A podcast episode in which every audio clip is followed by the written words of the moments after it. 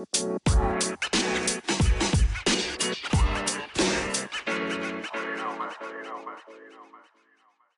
everyone. Hi, Tarabusan here. Welcome to the Power of Mindset podcast, episode number 23. I'm excited about number 23 for reason as many of you can imagine. I'm a Michael Jordan fan growing up watching Chicago Bulls, and that man taught me a lot of valuable lessons early on, as in outwork the competition, don't be ruthless, but be relentless. And if you want to set some records, be okay messing up. As in the year he set a record of most points, he also set a record of most misses. So don't be afraid to fall on your face. Don't be afraid of ha having misses. And don't be afraid to just giving it your best.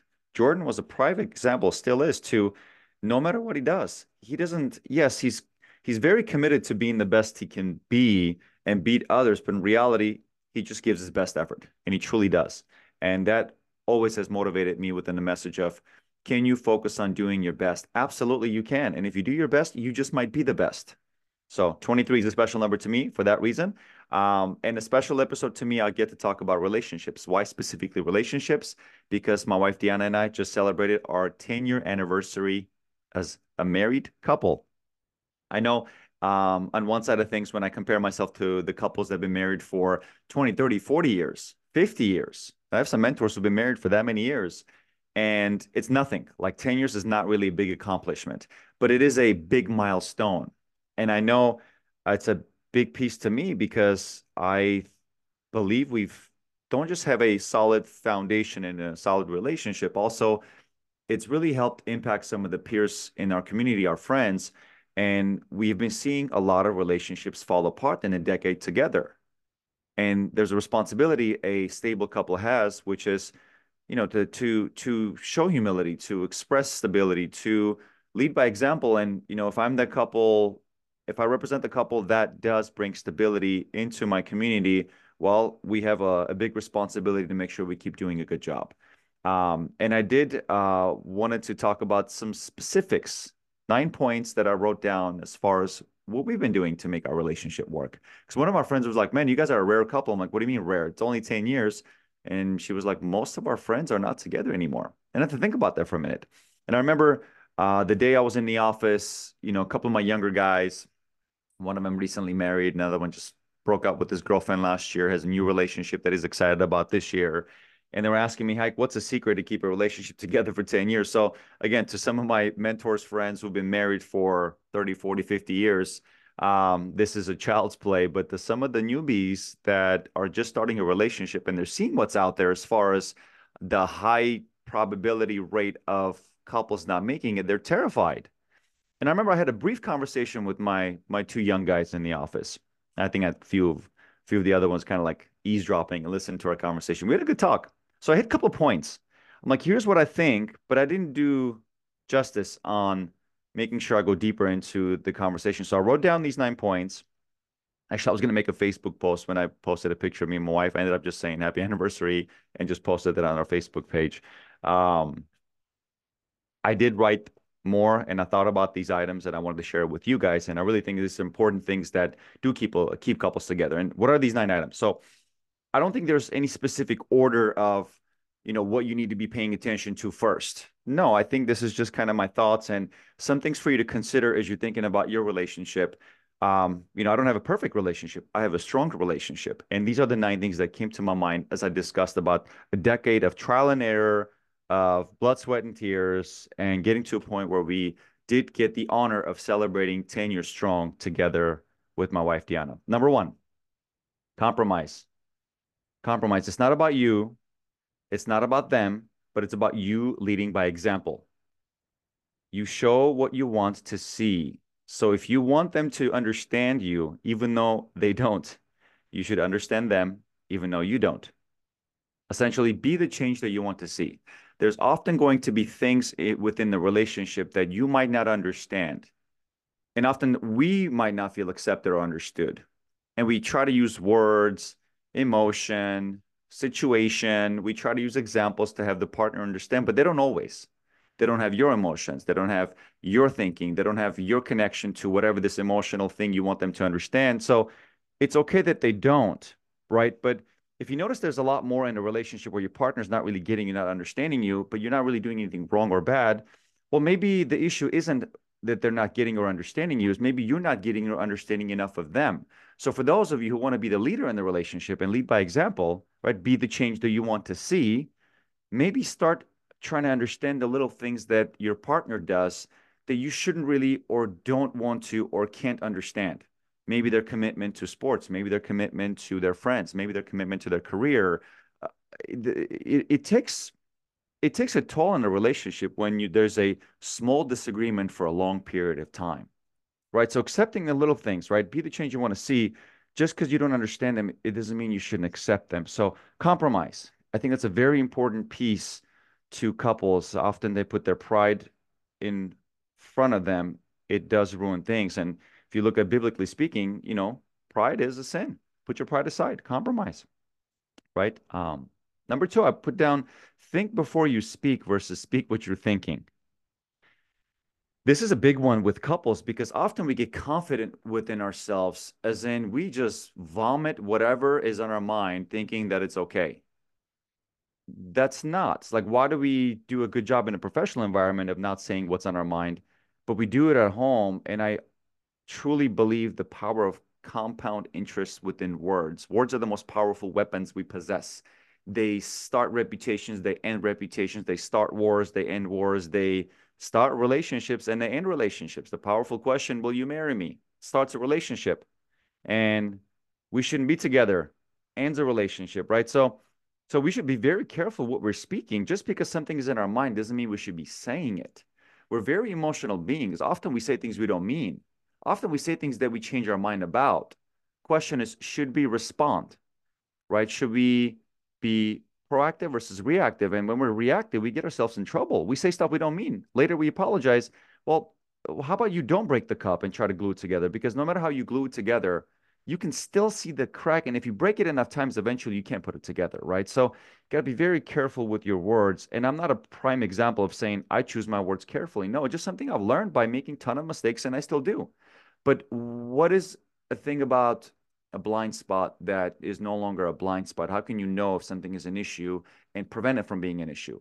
Well, turn your head, look, and you just might not get into the accident because now you're looking into the blind spot, right? So just just understanding the fact that we shouldn't always be saying what we're thinking, right? So we're emotional beings, and and we will say what we want out of anger, impulsiveness, and reaction.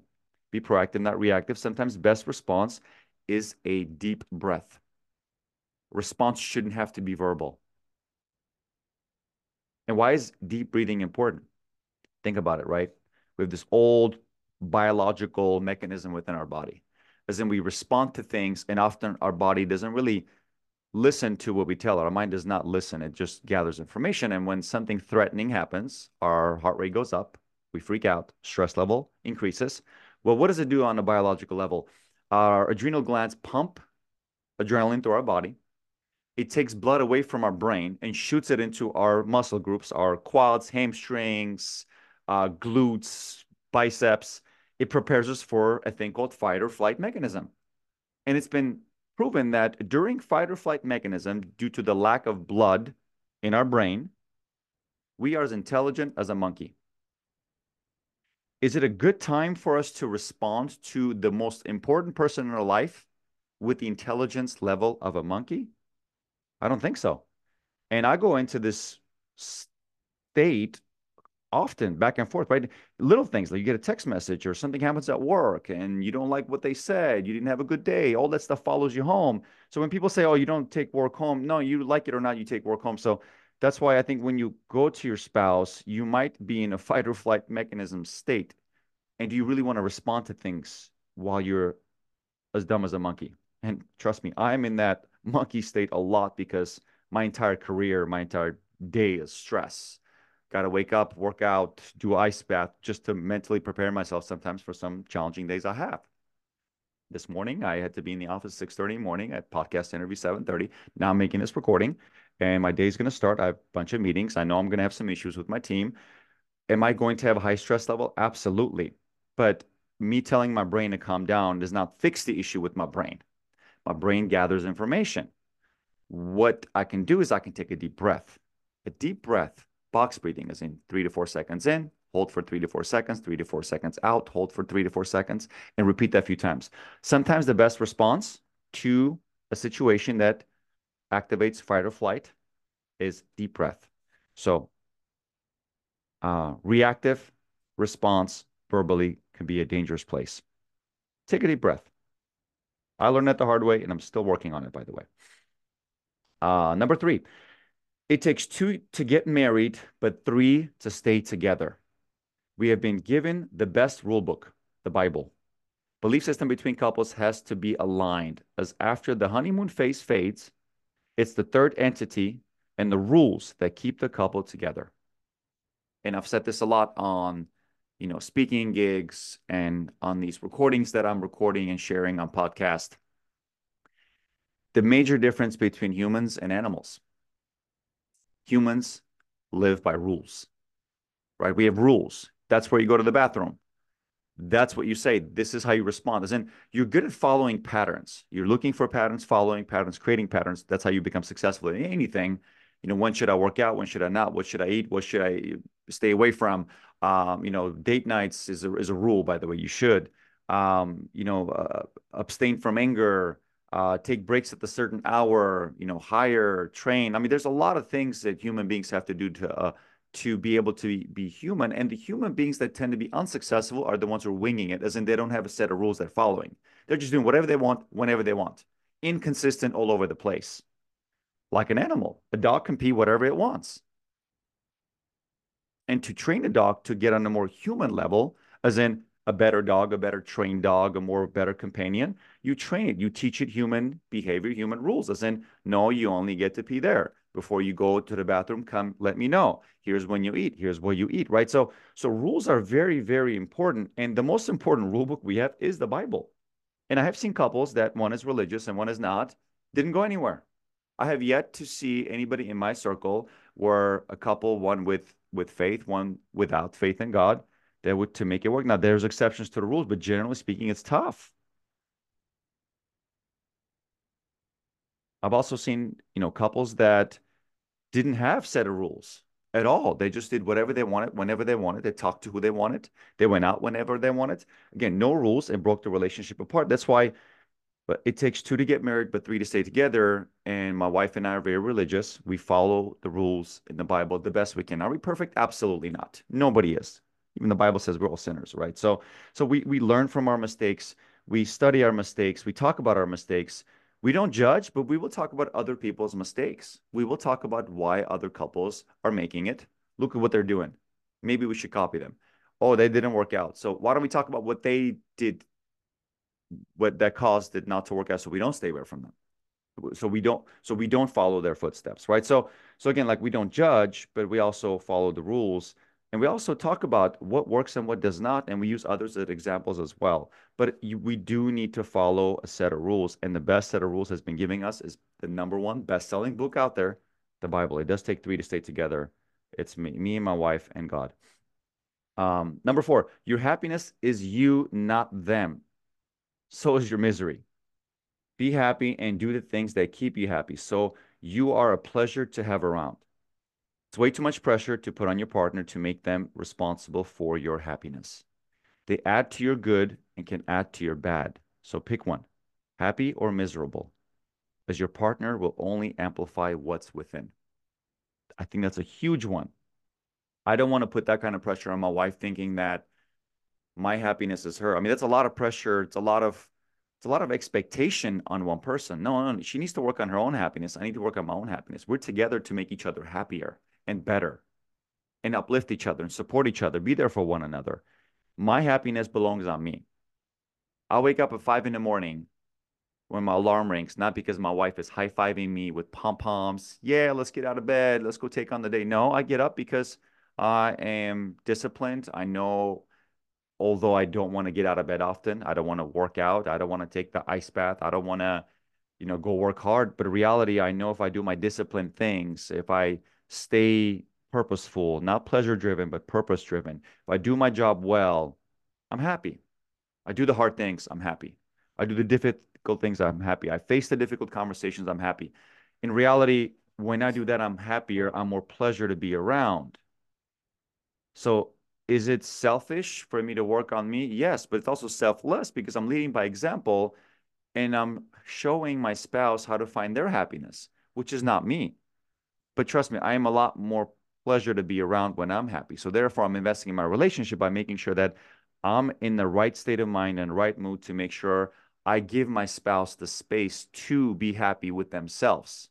So yes, we do make each other happy if you think of it that way, but reality, it's from within, not from out. This one's for the fellas. Number five. Get to know the mother-in-law. She's as closest of a future prediction on personality you will get. Remember, you don't just marry your partner, you marry their family.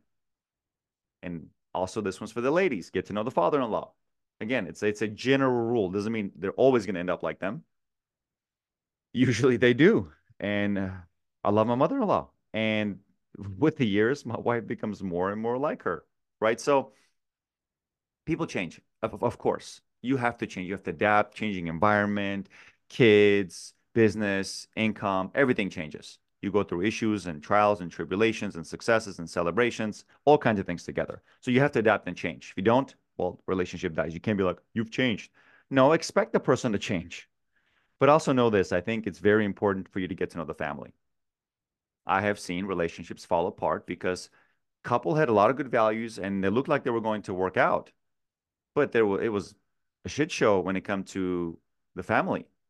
Some issues with the father-in-law or the mother-in-law or the brother or the cousin, unstable, somebody's in jail, somebody is negative, somebody is judgmental, somebody only says the bad things about you behind your back, somebody just adding more fuel into the fire behind your back.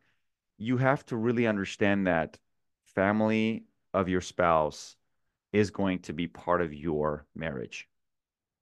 So before you make this long-term commitment, get to know the family. It will really add value to what to expect 10, 20, 30 years out. And I truly believe the long-term relationships that do last 30, 40, 50 years out is because of their values in their relationship that have been taught by the generation before you, by the parents, by the grandparents. Um, so it's very important to make sure they have good family values taught to them by things that you don't have to teach them. It's in their gene code. The mom that taught that to them, the dad taught that to them, the grandpa, the grandma, the uncle, close family members. Um, so it's not advice just for the fellas, it's also advice for the girls. Always date your spouse. Keep having date nights and spend quality alone time together. Don't be the it works so well we stop doing it couple. Right? So that's number 7. Um excuse me, that was number uh number 6 the reason why it's very important to keep doing the things that worked really well because the things that worked really well that you kept doing is what got you to fall in love with each other is what you have to continuously do to maintain the relationship because it's only a matter of time until the honeymoon phase fades away what are you left with your rules things that bring you joy your values your communication so it's very important to the, to do some of the things that you did at the very beginning long time did you like going hiking together you like eating dinner together? Did you like doing trips together? And it's very important to, uh, to, to at least once a month to disconnect yourself from your kids. And for me and my wife, we have a date night once a month. Go to a restaurant, talk. Um, I personally take my Mondays off. That has been it's not a huge game change like Mondays. All we do is just spend time together. No, we drop off the kids at school. We go grab coffee. Sometimes we come home. I might work out. I might do things around the garage. My wife might do laundry. We, uh, we might do talk in the kitchen. We might grab tea together. And then, you know, me or her or together, we'll go pick up the kids from school. So that's kind of the things that keep our friendship going. Because 10 years later, trust me, we don't have this honeymoon phase obsession from the very beginning. You've seen couples like all over each other. No, things change, right? You have different values. You adapt, but you still want to be able to enjoy each other's company when you're having tea and coffee. So spending the time together uh, away from kids, it's very important, but also we spend a lot of time with the kids, right? So that's a piece that I can't put enough emphasis on. Always date your spouse, right? Don't be the couple that says it worked so well, we stop doing it. Number seven, relationship doesn't have a destination nor is ever a finished product. When you learn to accept it as always under construction, You will always be okay with the good old fashioned, imperfect human humility. That's a big one. Why is it a big one? Because as soon as you fix something, something else breaks. As soon as you clean something, something else gets messy. As soon as you talk things out, there's another disagreement. As soon as you stop arguing, there's another argument. As soon as you um, you know, get through a, an obstacle together, another one presents itself. And it's not necessarily with each other. You might be working on fixing other issues that externally impact what's within. So the reality is we have this high expectation of perfection. And I, I've mentioned this a million times. Perfection is the lowest standard we can set ourselves. It's like saying I'm okay to be disappointed all the time. So don't put disappointment in a relationship by having extreme control, expectation within the relationship. It's very easy to be disappointed and think this is not for you. But also when you accept the fact it's always under construction, like fitness. You can't just get in shape and stop.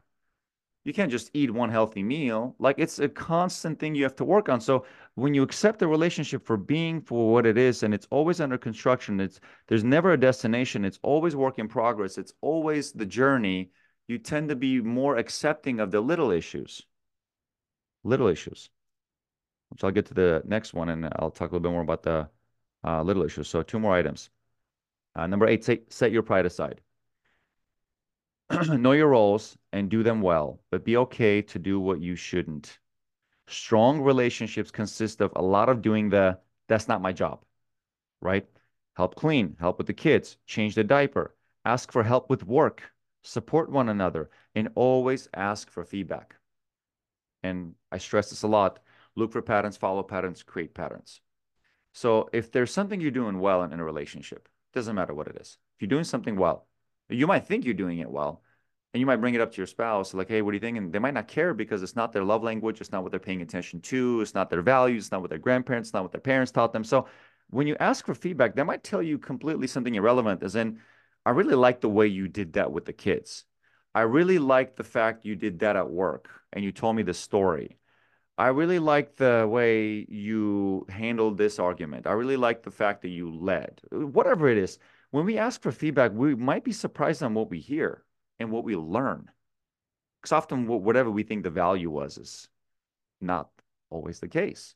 So, do we ask for feedback? Do we do we look for patterns? Because for whatever we did well, well, we have to repeat it more and more. And if you continue looking for things that your partner enjoys about you, do more of that. Easy to follow, right? Well, it's easy to understand, but it's really hard to execute because of emotion and all these other issues, right? So look for patterns, follow patterns. Well, what if they tell you there's something I don't like about you and you need to change? Something small. Well, what if it keeps building up? Because small things add up to big problems. It's never a big problem. Big problems usually result of small little things that adding up, which I'll talk about that in uh, item number nine. So if there's feedback on what you shouldn't do, well, stop doing it look for patterns, follow patterns, and then create patterns, as in create a way to figure out a way how to do more of the things that your partner likes, that you like in them, and create the atmosphere so you both of you can do more of the things that you like and stop doing the things you don't. And you also lead by example. When you do take the feedback and you stop doing what they don't like, drinking too much, partying too much, whatever things that might add up to an issue later, you just might show them how to be, as in be the change you want to see. Lastly, forgive. Number nine, we are far from perfect, so we will make stupid mistakes. This releases resentment and keeps you fresh and light for your partner. They don't mean you harm, so stop hanging on to the things they said when they didn't mean to. Most big issues consist of a buildup of small things, like a clogged pipe. It's rarely one big thing. It's often a buildup of little things that turns into a big issue that breaks relationships apart. Yes, I have seen big things happen in relationships, but most cases, the cause of people walking away from each other is we grew apart, we don't see eye to eye, I don't love you anymore. Um, I don't know if this is working out. Like, do a, a, a checks and balance system within the circle of people that walked away from relationships. Tends to be little things that add up to a big thing. It becomes so big that I don't want to deal with it anymore. And we create that monster ourselves. A lot of it has to do with forgiveness. And I shared a little bit of the story before, but you know, one time I had the pleasure of having lunch with a billionaire. And I remember the meeting started talking about faith because he um, he had read my book and um, he's like, "Hey, I see you're you're a man of God. So what do you think is the purpose behind the Bible?" I'm like, "If you had to summarize in one word," I said, "Love." He's like, "Why you say that?" And I gave him my definition, and not to make this podcast episode too long, you know, love, you know, it gives you compassion, you love everybody, you're unconditional, et cetera, et cetera. He's like, I love that, but he goes, I will tell you my definition. And he said, forgiveness. Right. So when somebody has that many zeros behind a paycheck and they're 70 some years old, they've met all the people, and he's probably thinking about the end game at this point. When you're in your 70s, like I'm in my mid 30s, I don't think about the other side as much as maybe somebody in their 70s who's seen it all. And I really listened to this message. It, it set deeply with me. He said, One day I'm going to be on the other side. I don't know what it's going to look like right? Um, there might be an angel or a compliance officer, who knows, says, hey, I can't let you through. I got to go through the list of all the issues you ran through, just see if you're worthy coming into the gates of heaven. And he's going to bring me like this, I don't know, stack of binders with all these problems. And I'm going to, he's going to prove to me that I'm a bad person. I, I was not kind. I was evil. I, I, I judged. I stole. I did this. I did that. And I'm going to admit, because those, those will be actual factual things on my scoreboard and I'm going to say, please forgive me. I really want to come through these gates. And they're going to say, why should I forgive you? Because they're going to pull up another list of people and relationships that I didn't forgive. Therefore, he's like, I won't be allowed. So I have to be okay forgiving others, although they might not deserve it, although it might not be a reason I, I might be accepting of it. Because if I don't, then I can't ask for forgiveness. So I've gotten good at forgiving and everything's changed in my life. And I'm like, well, that's, I love that. So here's what I wrote about that. We are far from perfect, so we will make stupid mistakes. This releases resentment and keeps you fresh and light on your on your feet for your partner, right? So as I mentioned earlier, they don't mean you harm. I think that's a piece I wrote down that really means something powerful for us to understand. Our partner really doesn't mean us harm. Because yes, when we try to argue, we say stupid things that we don't mean just to you know, get back at them. It's the animal instinct. It's the fight or flight mechanism. It's the low IQ response because there's not much blood in our brain and we're responding on the level of a monkey's intelligence. But we keep doing that over and over and over. Well, what happens? We build up resentment and the resentment becomes so big that we now don't see eye to eye. This is not working out. I don't love you anymore. Uh, it's time to go see other people. I'm not interested in you anymore. So when you forgive, again, you are lighter on your feet. Your partner enjoys you more just as the advice I was given, forgive. Forgive because you are a better person when you forgive others. And you tend to have better relationships when you do that. And if there's somebody bad who doesn't for, you know, who doesn't deserve forgiveness, well, maybe that's a relationship you have to cut out. Forgive them because you need your right state of mind, forgive in mind, your love for people that matter for you. So hopefully this was um, useful, and I I'm praying and hoping 10 years I celebrate my 20 year anniversary, make another list of 10, 9, 10, 11 things we can talk about. And I will share more on how to maintain and move a strong relationship forward. And my encouragement to everybody listening to this recording is be okay with the imperfect. Again, if you had to summarize, be kind, be forgiving, be careful with your words love unconditionally, compromise. And just remember, we are not perfect. We're going to make mistakes. Does not give us a reason to be angry, to be disappointed, and to expect something perfect. Sometimes we have to just lower the standards of our expectations to be more of accepting of the imperfect partner we have in our relationships. Thank you guys for hearing me out. Till next episode, and cheers to your guys' relationships Cheers to you guys' relationship success. And for those who are battling through some issues right now, just know this issue is a way to improve and learn. So it's not a bad place to be. Think about what it is, work on it, compromise, forgive, have a good, meaningful, difficult conversation, and move forward because you have a responsibility to a lot of couples around you that are watching, and you need to be a good example. Till next time.